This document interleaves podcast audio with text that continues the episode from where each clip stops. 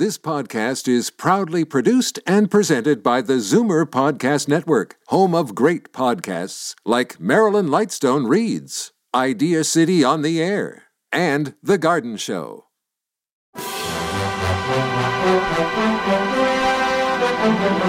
It's Zoomer Radio's Theater of the Mind with Frank Proctor. Open your mind as we fill your head with amazing thrills, chills, and laughs. Theater of the Mind. The best love programs from radio's golden age. Only on Zoomer Radio. Now, here is your master storyteller, Frank Proctor. Well, thank you, and welcome to the show. Lucille Ball was a force to be reckoned with. She appeared on radio before I became aware of her talents as a comedian on I Love Lucy. The woman who will always be remembered as the crazy, accident prone, lovable Lucy Ricardo was born Lucille Desiree Ball August 6th of 1911 in Jamestown, New York. Now, she was a restless teenager who yearned to make some noise. She entered a dramatic school in New York City, but while her classmate, Bette Davis, received all the raves, she was sent home too shy. Well, eventually she was put under contract by RKO and made several pictures. And while filming Too Many Girls in 1940, she met and fell madly in love with a young Cuban actor and musician named Desi Arnaz. Despite different personalities, lifestyles, religions, and ages, he was six years younger. He fell hard too, and after a passionate romance, they eloped and were married November of 1940.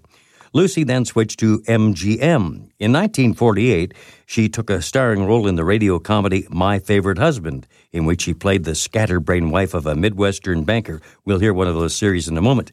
In 1950, CBS came knocking with the author of uh, turning it into a television series.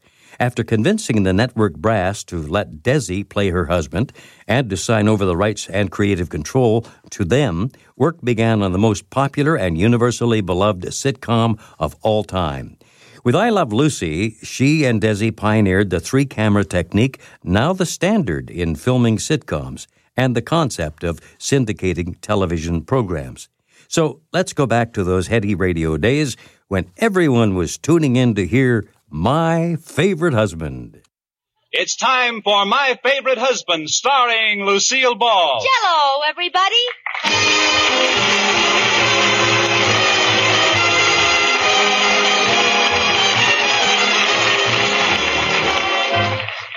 Yes, it's the Gay Family series starring Lucille Ball with Richard Denning. Transcribed and brought to you by the Jello family of desserts. J E L L. Oh, the big red letters stand for the Jello family. Oh, the big red letters stand for the Jello family.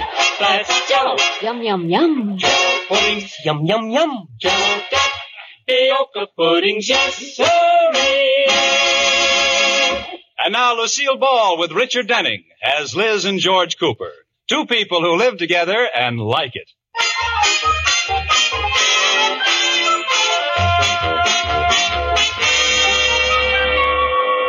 As we look in on the Coopers, it's Sunday afternoon, and George is in the living room reading the Sunday paper.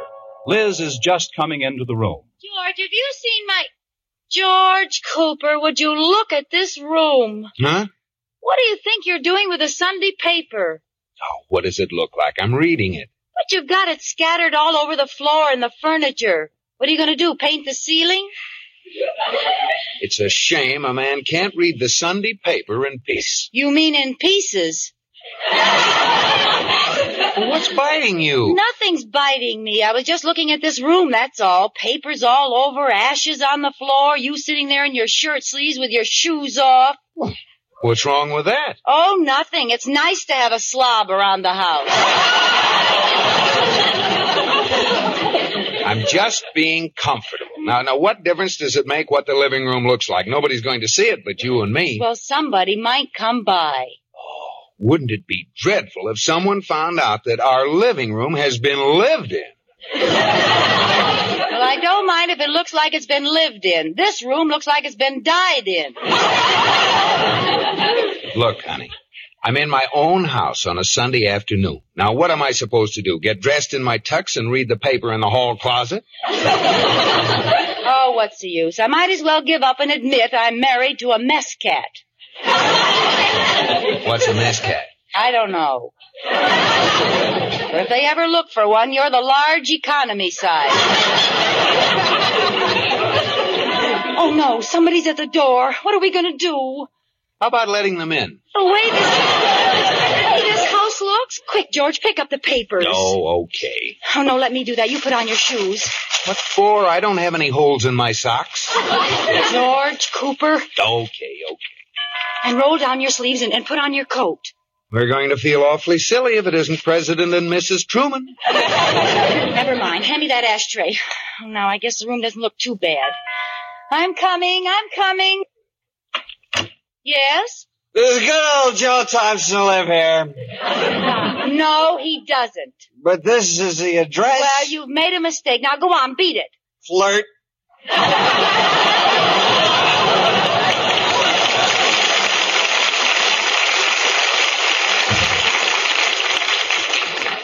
Hmm. Well, President and Mrs. Truman, come in, come in. Never mind. Oh, sit down. Oh, no, no, not at the piano. well, put her there, President. Yeah, pardon my claws, I'm a mess cat. George. And how's Margaret? Now that's enough. Oh, can I relax now, Liz? I suppose so. Good. You know, I hate shoes. Eh, you know, if I could get away with it, I'd never wear shoes again. Well, you can always dye your feet brown and glue on some laces. It's a good idea. I might try it.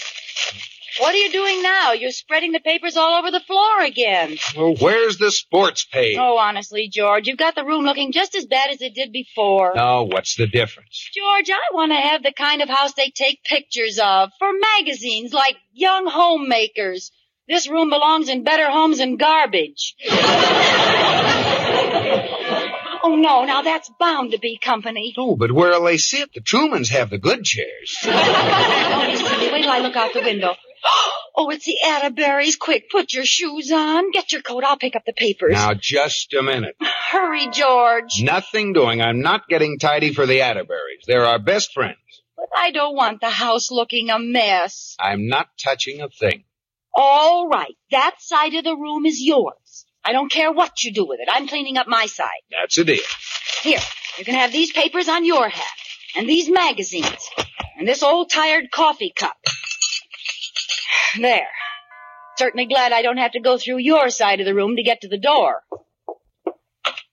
Hi, Liz. Liz girl. Hi, Iris. Hi, Miss Atterbury. Come on in. We were just out driving and thought we'd drop in and see what you were doing. Where's George boy? He's in his half of the living room. Beg pardon? Come on in, you'll see. Hi, folks. Hello, George. How? Oh, my goodness, what happened? What do you mean, what happened? Well, it looks like the room tilted and all the junk slid to one side. Yeah, just look at that side of the room. I don't see anything wrong with it. What a boy, Mr. Atterbury. What's going on, Liz? Half the room is neat and half is yee. Well, it's a little game George and I play called I'll take the high road and you take the low road and I'll have a junkyard for you. the clean half of the room is mine and that other half over there belongs to George, king of the hobos. But what caused the great divide? Well, George just refuses to be neat. He says he wants the room to look lived in. Oh, bully for you, boy. Bully for you, boy. Go on, Rudolph. Side in with him. Yeah. Well, why not, Iris? After all, George is just relaxing in his own home. He's relaxing all right, just like you do, making a mess. Making a mess, making a mess. Well, that all has a familiar ring to it. Mr. Atterbury, would you care to join me in the hobo jungle? I'd consider it a privilege. Where'll I sit? Oh, just scrape around in the debris. You'll find an old orange crate or something. Make yourself comfortable, Mr. Atterbury. Take off your shoes if you want to. No.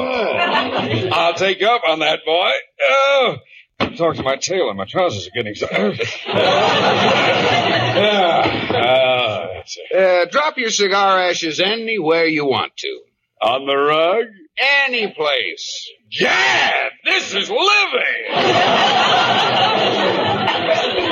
Would you look at that sight, Iris? It's disgusting. Aren't we lucky? We're spending Sunday afternoon with the Slobsy twins. I can't stand to look at them anymore, girl. Let's go upstairs.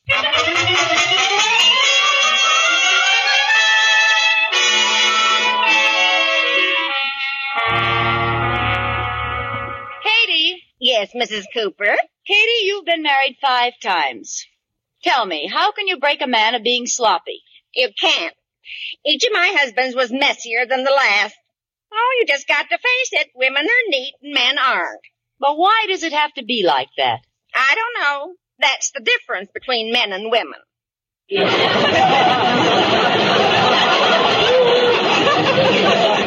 Anyway, not talking about a man. I'm talking about George. I'm going to break him of being messy. My name isn't Mrs. George Cooper.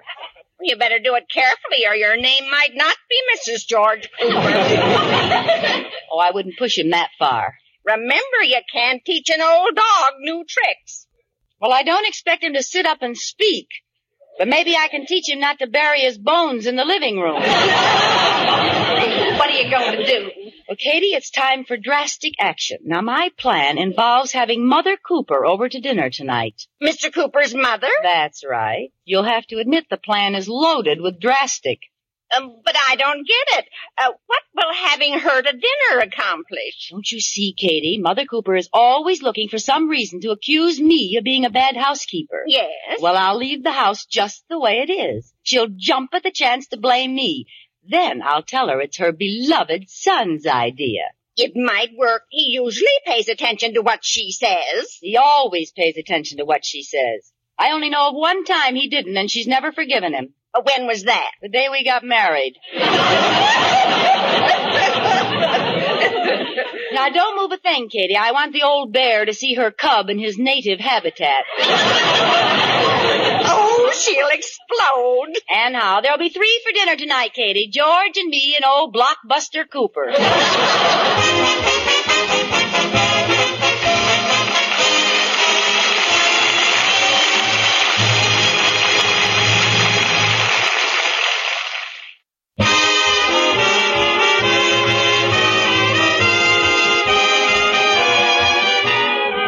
return to the Coopers, the trap is all set for Liz to change George into a neat, orderly husband with the unknowing aid of Mother Cooper, her mother-in-law.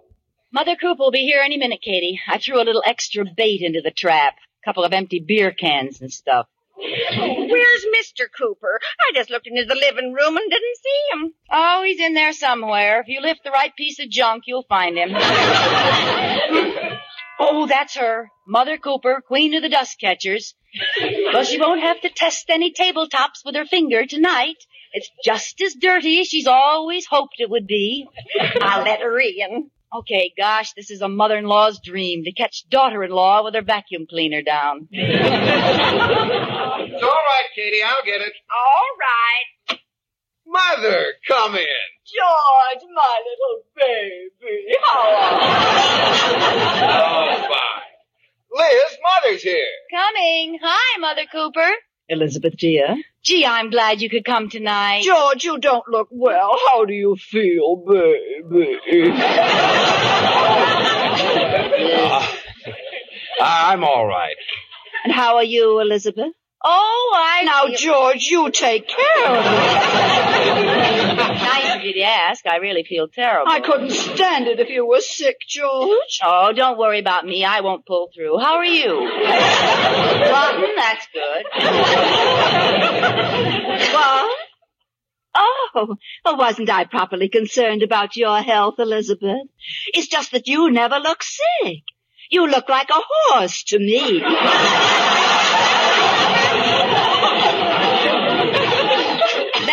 usually goes as strong as a horse. Well, uh, Uh, let's uh, go into the other room. Uh, You didn't tell me Mother was coming over, Liz. Well, I wanted to surprise you, dear. Oh, well, uh, uh, go on into the living room, Mother. Yeah, into the living room. Uh, I have to get some pipe tobacco from the den. I'll be right in. Come on, Mother. Well, here's the living room. Well, Well, what? the condition of this room. Well, Elizabeth, when you had this fight, you didn't hurt George, did you? I don't know what you're talking about. This is just a nice, comfortable living room. Comfortable? Only a pig would be comfortable in this room. Well, I can't argue with that. It's right from the old sow herself.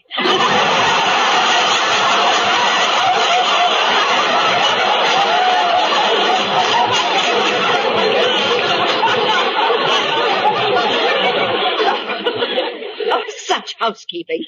When I think of poor George and the kind of house I used to keep for him, well, I won't say a thing. Oh, go ahead. No. No, I'm no longer a mother. I'm a mother-in-law. And I'm not one to step out of line. Oh, go ahead. Why stop now? Elizabeth, when you finally prevailed upon George to marry you, I... Just a minute. I prevailed upon George. That's what I said. and when that happened, I said to myself, Letitia, Letitia, no matter what goes on in that house, you are not to open your mouth. Is that what you said to yourself? Yes. It must have been hard of hearing.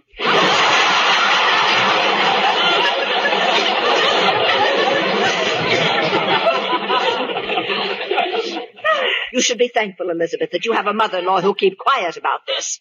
I am not going to say a word. You're not? No. Quiet, here comes George. Well, Mother, I'm glad you came over tonight. What's new? This is the most disgraceful looking room I've ever seen.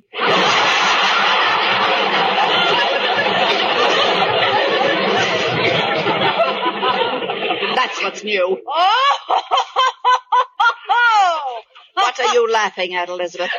Oh, I've been battling George for days about the condition of this room. This is the way he wants it.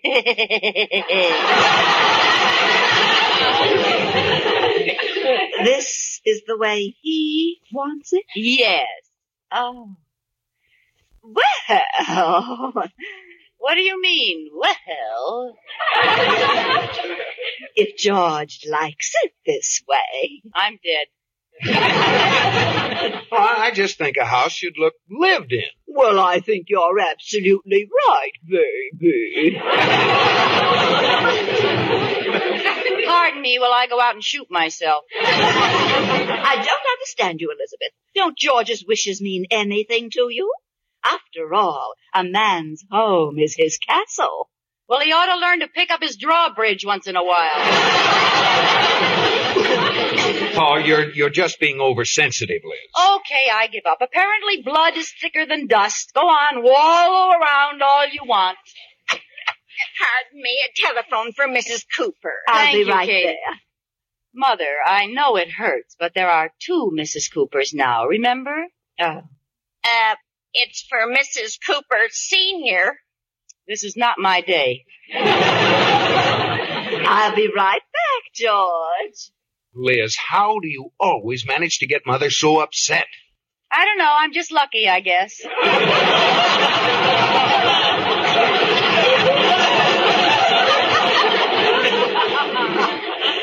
Well, she really likes you, Liz. You you just don't give her a chance. Yeah. George! George, do you know who that was? Grace Davis. She's down at the station. No. Yes. An old acquaintance of mine, Liz. Oh, acquaintance, he says. I heard him.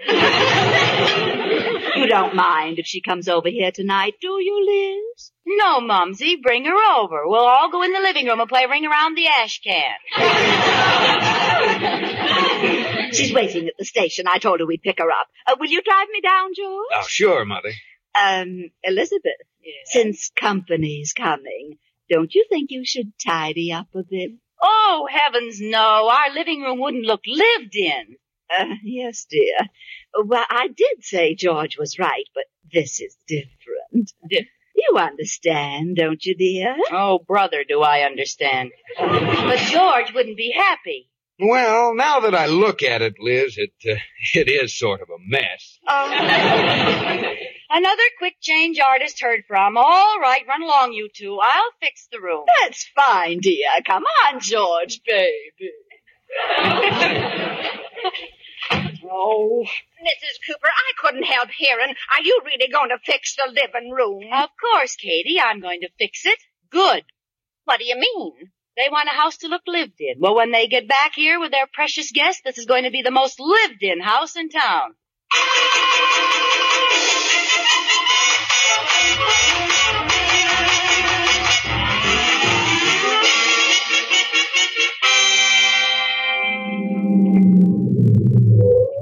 Well, here's our house, Grace. Oh, it looks lovely. I'm so anxious to see the inside. Oh, you'll love it. Elizabeth is a fine housekeeper. Oh, well, maybe I can do an article on it. Well, that's right. You're with a newspaper, aren't you? No, not anymore. I'm with a magazine now. Ah, well, here we are. Go on in. I can hardly wait for you to meet Liz. She's. Oh, dear me. What's that in the hall? It uh, looks like a wheelbarrow full of cans. It smells like it, too. Hey, who hung that old inner tube over the lamp? George, I think we'd better take Grace down to my. Hi, everybody. Come on in. Too late. Uh, yeah, Miss Davis, uh, I'd like you to meet my wife, Liz. How do you do? Put her there, Davis. I guess we surprised you, dear. Heck no. Oh, from the look of that outfit, you must have been working in the garden or something. What do you mean working in the garden? I'm dressed for company. This is my best sweatshirt. Oh, Liz. I would have even worn my shoes, but I had ivy planted in one of them.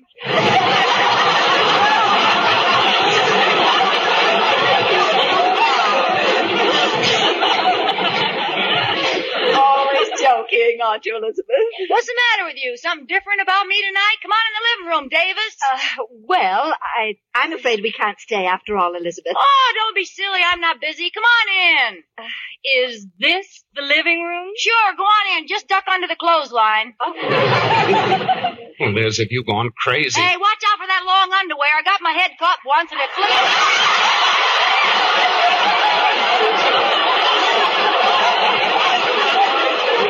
Lean over the piano. Remember, George? You pay for this. Uh, sit down, Grace. I can't. There's a nest of eggs in this chair. Oh, darn it. I told that chicken a hundred times not to lay eggs in the living room. No, now stop being ridiculous, Liz. We don't have any chickens, Grace.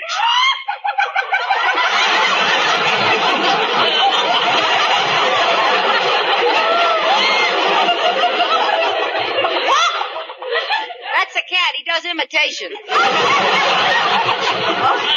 I, I think I'm going to faint. Let me sit down. Well, there goes a dozen eggs. Liz, this has gone far enough.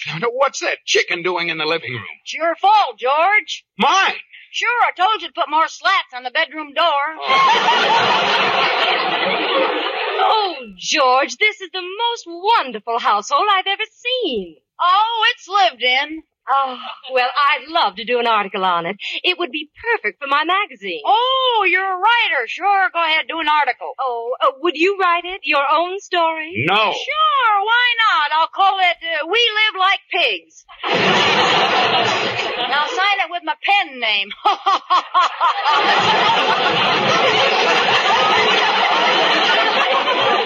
Uh, may I take pictures? Absolutely not. sure you can. Don't listen to him. Who you with, Davis? The Farm and Feed Journal? Uh, no. The Livestock Gazette? No, I'm the editor of the Young Homemakers magazine. Oh, no!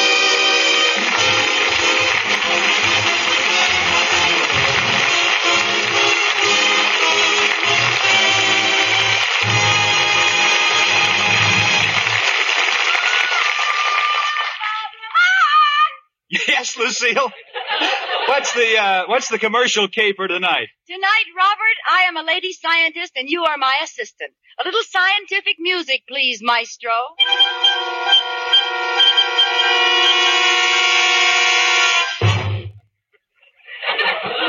Uh, how do you do, Doctor? How do you do? Are you my new assistant? Yes. What would you like me to do first? Well, first I'd, I'd...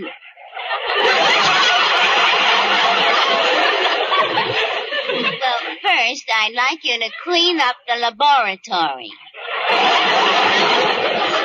Doctor, I understand you've just completed a very secret experiment. I have? Oh, I have, yes.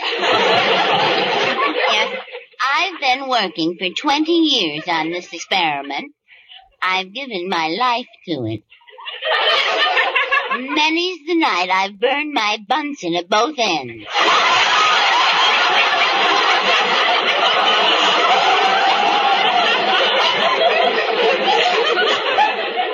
Tell me, what is your great discovery? Well, come here and I'll whisper it to you. I have discovered Jello pudding. But doctor, they've already discovered Jello puddings. They have? Yes, Jello puddings have been a trio of treats for years. But that's impossible. It's true. Well, at least they haven't discovered my special Jello chocolate pudding. It's delicious with deep down chocolatey goodness. Yes, they have. oh. I've been sandbagged. Well, what about Jello butterscotch pudding with that buttery brown sugar flavor? Uh, they've discovered that too. They have?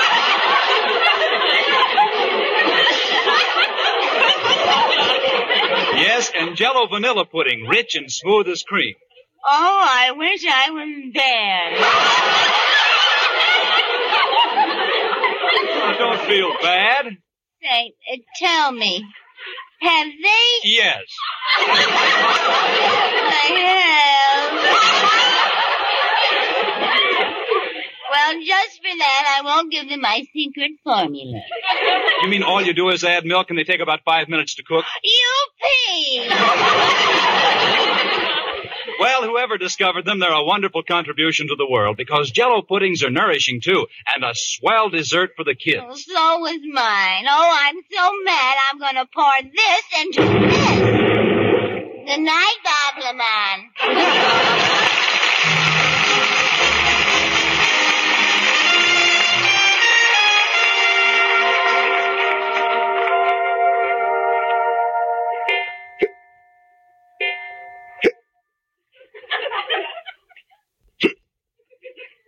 George, do you have the hiccups? No.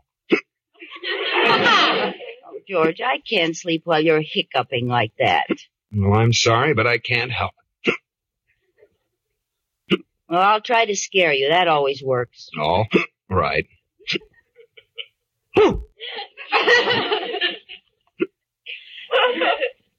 I'm leaving you for another man. No, I can't scare you. Go to sleep. I can't sleep.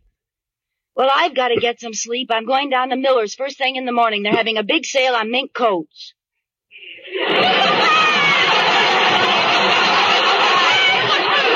that did it. Good night, George.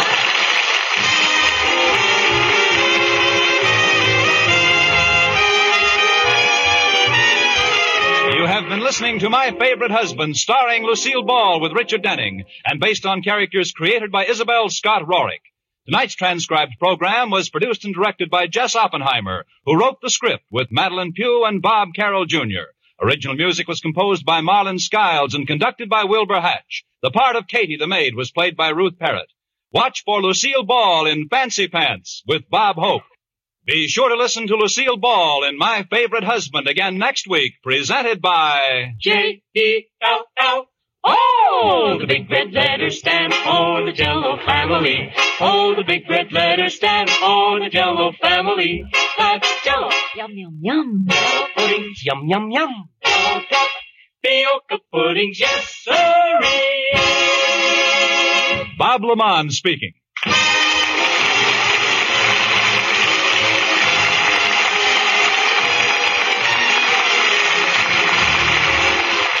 This is CBS, where you meet Lucille Ball and my favorite husband every Sunday night, the Columbia Broadcasting System.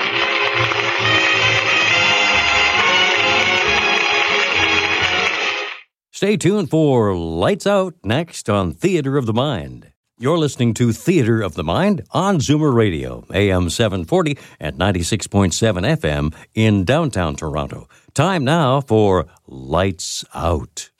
Ironized Yeast presents Lights Out. Everybody. It is later than you think.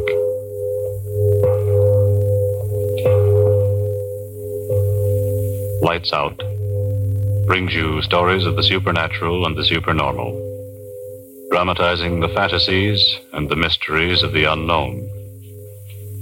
We tell you this frankly, so if you wish to avoid the excitement and tension of these imaginative plays, we urge you calmly but sincerely to turn off your radio now.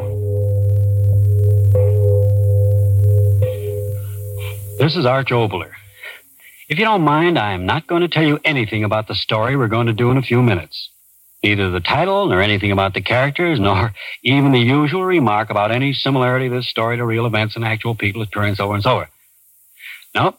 We're just going to tell you a strange story.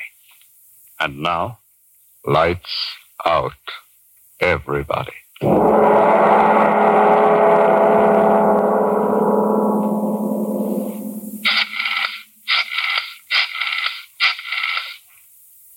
Hello?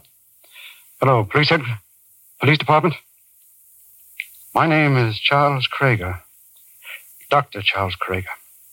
I live at 872 West Street, apartment 2B. I want you to come and get me. I I have just killed a man. Jay Drogan. Did you hear me? I said, come and get me. I just killed a man. His name was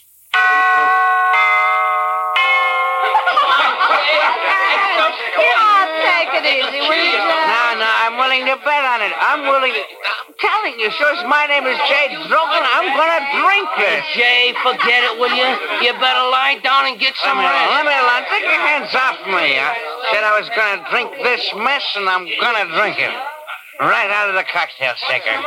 Mm. What you doing? Ah, hey, he's really drinking it. Holy cats, look at him. oh, boy. Oh, that was terrific. How did it taste? Wonderful. I. I. uh, Jay! He's sick. No, no, I, I'm all right. Hot in here. Window, want window open. The windows. Who broke all the windows?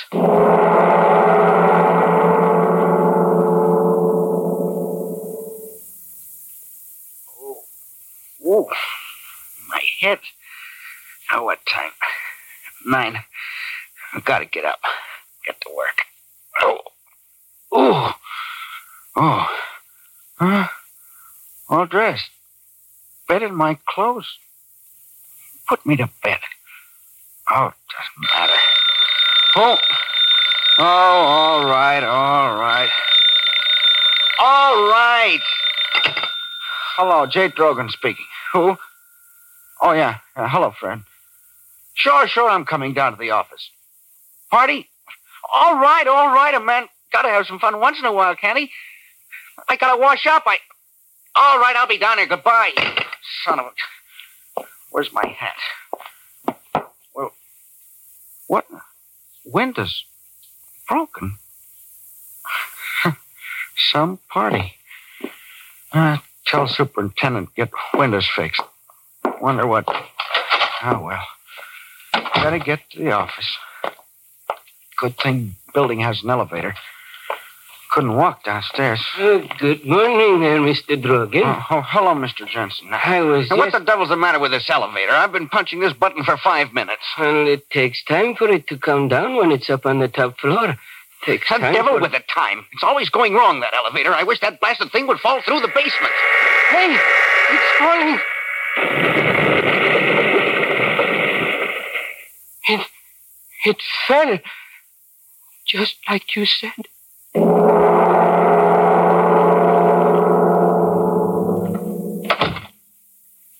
Oh, then, Drogan, sit down. Sit down. Thank you, Doctor. It was good of you to see me without an appointment. Well, you seem to be in quite a state. What is it? It's, uh, it's my head. You injured it? No, no, uh, I don't think so. You see, I had a little party at my house last night. Oh, my head. well, never mind, never mind. Well, this certainly is the morning after the night before. Go over to the window and let me look at you. Yes, Doctor. It's, it's my head, Doctor. Every sound. It's just the morning after. But every sound. That blasted airplane up there, it's so loud in my head, no, no, I- don't get excited. Why does that infernal pilot have to fly so low? Blast you up there! Why don't you crack up? Look! He's falling! Falling.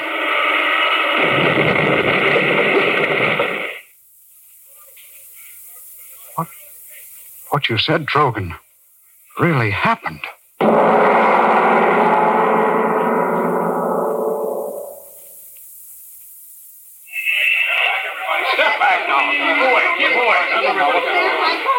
We, we better be moving on. Yeah. You come back to my office, and I'll give you a sedative, and you lie down and rest a little while, and then you'll be all right. Yeah. Coincidences. That's nothing. All, that's all it was. Nothing more. Watch out, man. Watch out where you're walking. It's okay. Mm. It's okay. Now we can cross. Hey, you! How do you like that guy?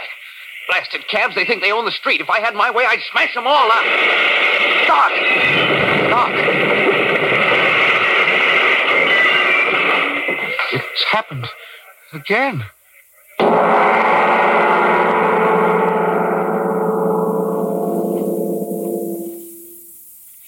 Drink this. No, I tell you, drink this. I don't want to. It isn't what you want to do. It, it's a sedative. Now, drink it. Putting me to sleep for a little while is no Now, help. Last night. Think about last night. Perhaps you, well, drank something out of the ordinary. Huh? Well, why do you look at me like that? I. I did. What? That drink, I. I just remember. Tell me. But, but that couldn't be it. Tell me. Well, we got to kidding about who could mix the most unusual drinks, and I was feeling high, and I mixed one. Well, what was in the drink? I. I don't know. Well, you must know. If I knew what was in the drink, perhaps some chemical. Oh, wait a minute. Where do you think you're going? To the office. Well, what? Fred, my business. I, I've got to. No. You're completely out of your head? You're a menace, a walking danger. Don't you realize that you can't go out of here until we figure this out, some way to stop it? If you don't, every time you say a negative thought, it'll happen and someone will die. Do you want that? What's the matter with you? Why should you laugh? Stop it. Stop it. Well, it's funny. I go to see my doctor because I'm going out of my head, and he goes out of his head. But What happened to you that all of a sudden I you should. you said that I was a menace. When you said that, all at once everything cleared up. What? Yeah, me a menace. That's the funniest thing anybody ever said about me. Look at me. No hair, half my teeth aren't my own, and got a pot belly, and I'm a menace. Yeah, you, a doctor who's supposed to judge things only by facts, suddenly decide I'm a menace. Why? Because three screwy things happened that I had nothing to do with. And I had nothing to do with.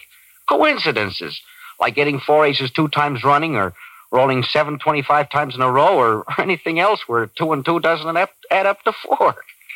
That, that elevator would have fallen anyway, and, and that plane, so his mo- motor cut out just when I said it. And, and the cabs, we were both so scared we ran off without finding out whether or not there was a good reason why three cabs smashed up.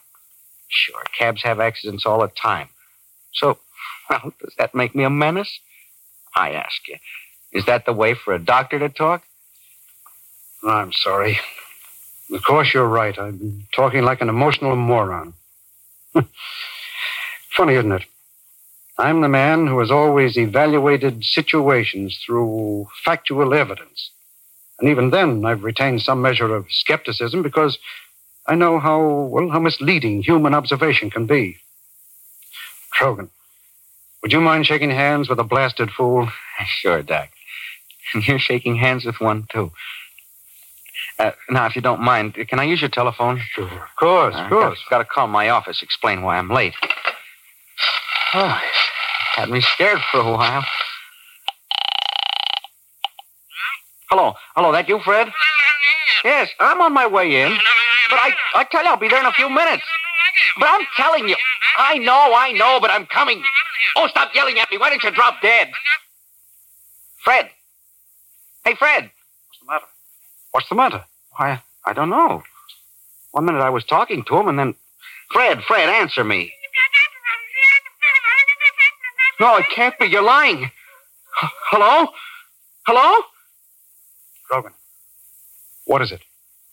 Tell me. Someone said Fred just dropped dead.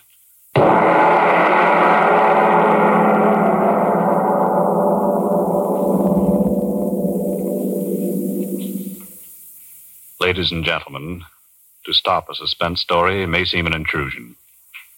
But before going on with the story of this strange little miracle man, perhaps a breath or two of relaxation is indicated. Yes, before going on with our lights out story of the projective Mr. Drogan, let's turn to a problem of these hectic times. We have a very troubled young lady here. Trouble's no word for it. My boss wants to give me a dandy new job, but I'm so tired out and run down and jittery, I'm afraid I couldn't handle it. I'm getting much too thin. And I've tried every tonic I know, but nothing I try seems to help me. Well, miss, maybe you just haven't tried the right tonic. Maybe more vitamin B and iron's what you need. Vitamin B and iron. Could that make such a difference? Well, when you don't get enough vitamin B from your meals, you may lose your appetite, eat so poorly that you lose weight and strength, or you may not get all the good out of what you do eat. And when you don't get enough iron from your food, you may be weak and pale and feel only half alive. How can I get more vitamin B and iron if I need them? The quickest, easiest way I know is take ironized yeast tablets. They give you both vitamin B and iron. And pleasant little ironized yeast tablets are a cinch to take. But, um, are they terribly expensive? Oh, not a bit of it. They cost but a few pennies a day. So try ironized yeast tablets if more vitamin B and iron is what you need. Then see if pretty quick you aren't saying, Tired. Not me. I'm so full of pep now I hardly know myself, and I've gained pounds. Why didn't somebody tell me about ironized yeast tablets ages ago? And now, back to lights out. At the moment when both Drogan and the doctor had rationalized the miracles into coincidences, another miracle had taken place. Another miracle of death. And now the men sit in the doctor's office, and there is great fear in both of them.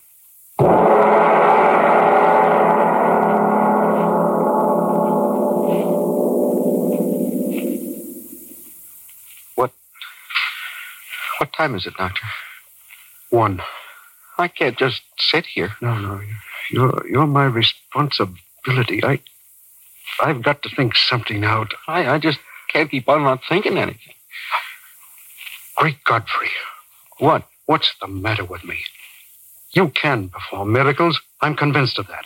All right. Then why in the name of common sense can't you perform positive miracles instead of negative ones? I, I don't understand. Listen to me. It, it's simple. It's so simple that neither one of us thought of it. Just as you can kill people and cause accidents, why can't you do good? Good? Yes, good. Heal the sick, give eyes to the blind. But when it comes to killing, kill the ones who should be killed. That's right. Maybe I could do that. Hitler, Hitler, Hitler, Mussolini. Why, you could wipe out the whole Nazi army by just saying so. Yeah, but, but how would we know? Now, wait a minute. It's all clear now. Every miracle that you performed today was a negative miracle. The falling elevator, the airplane, the taxis, your friend. everything negative. You haven't performed a single positive miracle. Not a miracle for good instead of evil. Well, come with me. Where? Out into the street again.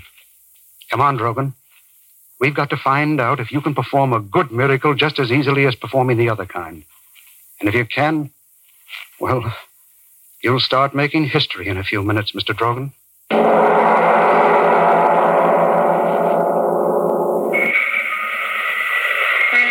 Now, Drogan, now. What? On the corner, the newsman. He's blind. Well, don't be stupid. I'll go over to him. Paper? Paper, get your paper. Hello, Tom. That you, Doctor? Yes, give me a magazine. Well, anyone will do. Yes, sir. Wish it, Drogan. Wish that he could see. I am, I am. Hey, uh, Doctor. How have you been? Oh, never mind about me. How about you? Huh? How about your eyes? Are you kidding? Drogan, out loud. You've got to say it out loud. Hey, Doc, what's the matter? Say it. I wish that he could see. Hey, hey what, what's going on here? Tom, you see. You do see. What's the matter with you, Doc? You can see. Let me alone, will you? What, what are you trying to do? What, what are you after? Can you see? Oh. Oh, I can't see. Get the devil away from here. I can't see. All right, Drogan. Come on. Yeah. What does it mean? Whatever you want to do that's good doesn't happen. But whatever you say that's evil happens. God help you, Drogan.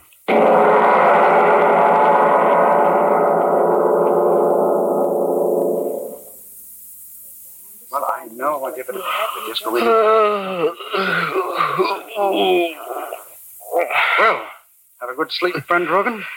Yeah. Why? Why did I fall asleep? A sedative I gave you. Oh, Drogan, I want you to meet my wife. How do you do? well, well, it's a pleasure, Mrs. Krieger. Yeah. Let me give you a hand. No, no, no. I'm all right. Yeah, of course. Ah. Drogan, I've told the entire story to my wife. She's clear headed about this. I'll let her tell you what she thinks. Go ahead, Anne. Mr. Drogan, Charles thinks you're a menace to humanity. I don't think so. I think the danger to others is not through you, but through somebody else. You don't know what I mean. Well, that's understandable. I mean, you wouldn't willfully hurt anyone. But what if someone forced you to? What if your ability to perform miracles. Evil miracles? Yes, evil miracles, was discovered by some criminal? He would force you to do what he wanted, at no risk to himself, because since the criminal was performing an evil act, you couldn't hurt him. In other words, Drogan, someone could use you for criminal purposes. Yes, blackmail the world because you thought he could kill anyone in the world. You haven't said anything, Mr. Drogan. You do understand? Yes, I, I understand. What do you expect me to do about it? We don't expect you to do anything. The responsibility is beyond you or us. Whatever happens is up to the proper authorities. Uh, authorities. What we must do is to tell the authorities of what happened. It's a wonderful idea. What did you say? It's a wonderful idea. Charles, I told you he'd understand. Drogan, I'm proud of you. Thank God it happened to a man like you instead of another little fascist who'd imagine himself a super Hitler. A wonderful idea. Yes, yes, of course, but why do you keep on saying that? You gave me a wonderful idea. Thank you, but that's not important now. We've got to go to the authorities. All of us. No, Why should you say no? I, I'm not going anywhere. Neither are you. What? Charles, why should he say Wait. What's the matter? Nothing. I'm not going any place, or you. What do you mean? Sit down. What the devil for? Sit down. Now, I don't see what. Doctor, I let you talk. Now let me. Huh? In my own way, I figured out the world a long time ago. And that's why I was satisfied. Now, you see, it's like this. Some people are born with more than other people. One man has more brains, so he's an Einstein. Another fellow's born with good looks, so, so he's a movie star like that, that, that Taylor fellow. Another has muscles that work better, so he's a Joe Louis. Another one's got more energy, so he's an Edison. Most people are born with just enough brains and muscles to get along in a plain, ordinary life, like me. I knew that. So I was satisfied. Then, then this happened to me. All at once, all I've got to do is say something, and, and then it happens. Not good things, we found that out, but whatever I say that's wrong happens. I can do what anybody else in the world would like to do, but can't do. No Army or Navy or Air Force. I can say that somebody should die or, or that something should, should burn or break or fall, and it happens. You know, at first, it was the same for me as for you, Doctor. I, I couldn't believe it was really so. Then, then while I was lying here, I heard you and your wife talking, and I began to figure things out. And you both gave me the real idea. Dempsey and Joe Louis and Tunney and those fellows who had better muscles made themselves millions. So did Edison and Ford and, and Chrysler and the rest of them who had brains. Now, I had something. Why shouldn't I get paid off, too? Paid off? That's right. How? You, you said it before. What? Uh, I think you call it blackmail. Charles. The way you both look at me, you'd think I'd said something you hadn't said before yourself. Anybody that's any good to the world, I can kill. All right. There's people get paid off in this world for not letting other people starve, so I'll get paid off for not making people die. That's a pretty bad joke. Joke? No. Of course you're joking. No. You don't mean that. Sit down, Doctor. Doctor, I said for you to sit down. Don't you order me around. Now stop this nonsense and. Oh. I brought you some tea, Mrs. Krager. Uh, yes, uh, thank you, Fredericks. Just put the tray Wait down. a minute. Uh, take that tray out of here. Go ahead, take it out. But I, I take orders only from Mrs. Krager. Is that so? Well, why don't you die? He's dead, isn't he, Doctor? Yes. So you see, it isn't nonsense. You devil, you. Up to now, it's always been plain Sam. I never thought that you. That's just it. You should never underestimate a little man, now, now should you? Charles, do you hear me call the police? He hears you, but he won't do anything about it, will you, Charles, Doctor? don't just sit there. This man is a murderer. He killed Doctor, Fredericks. your Will you wife kindly is call the talking a little too much, isn't she? There? Won't you please Doctor, do you hear me? I suggest you tell your Will you wife to shut her mouth. Charles, Or maybe you'd like me to say something about something this? to her, the words I said about the servant. You, call the Suppose I said, Mrs. Krager, I wish you were... Stop! Will you please do something And stop it. Stop. You hear me? Stop. Now, it'll be all right, dear. It'll be all right. Of course it will, as long as we're sensible about this. Now then, what is my plan? Well, very simply this. You and your wife are going to help me get everything in the world that I want. Yes, everything. What I tell you to do, you will do. Um, uh, letters. I, I will decide on three influential gentlemen in our government, three wealthy gentlemen in industry to whom you will send letters explaining about me. They won't believe, but at the time I tell them to, they'll die, and the newspapers will know about it. After that, everyone will believe me, now won't they? And so as not to die, everyone will do exactly as I want, won't they? Because they won't have any choice in the matter. They send soldiers against me. I'll wish that they'll be dead, and, they will be dead. And soon from Washington to London to Moscow, everyone will be doing exactly what Sam Drogan wants them to do. That'll be wonderful, won't it? All the good people of the world doing exactly what one little man wants them to do. Well, you haven't said anything, Doctor. You understand what I'm talking about, don't you? Yes. It was inevitable. Of course, I, I won't want you and your wife to leave here. Now then, we, we'd better have this man's body removed, and then we'd better get to work. Or have you any suggestions? Do you mind if I have a drink? Drink? Not at all. Not at all. A drink started all this, didn't it? Go right ahead, Doctor. Thank you. And, and you, Mrs. Krager, you're quite all right now, aren't you? Yes, I'm sure you are, the way you sit there looking at me. You and your husband will do exactly as I say because you're both good people, and I'm deaf to good people, and you know that now, don't you? Yes, I'm sure my wife knows that. Your drink. Oh, yes. Oh, and quite a full one. Thank you, Doctor. I, uh, I drink to, to your continued good health.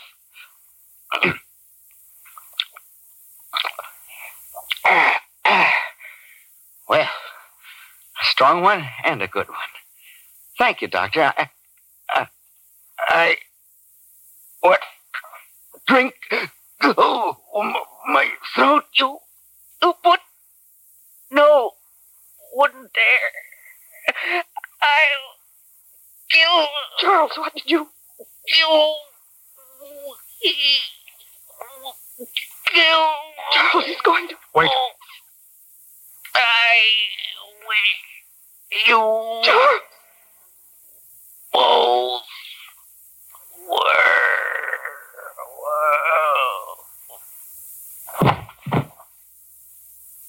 Charles. You killed. Yes. Poison worked more slowly than should have. But it worked. Drogan, you made one mistake. You should never underestimate what good people can do. If they have to.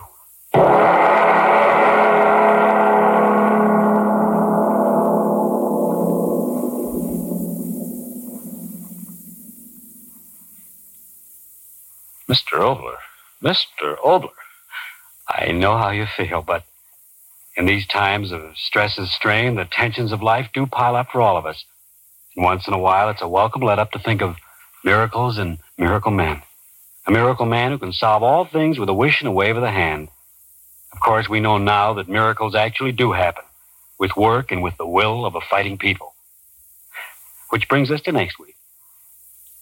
And next week? Well, next week, very simply, I like stories of escape. I always have. My typewriter likes them.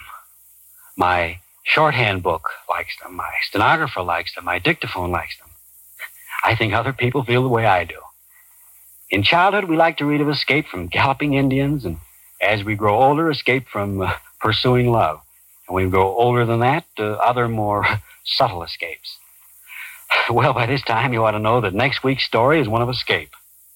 Its title is Until Dead, and I promise myself and you a suspenseful and amazing half hour, but as usual, that's next week. Yes, tune in next Tuesday again for Arch eerie story, Until Dead. And if you need more vitamin B and iron, be sure to try ironized yeast, the one and only ironized yeast with the big letters IY on the package and on each tablet.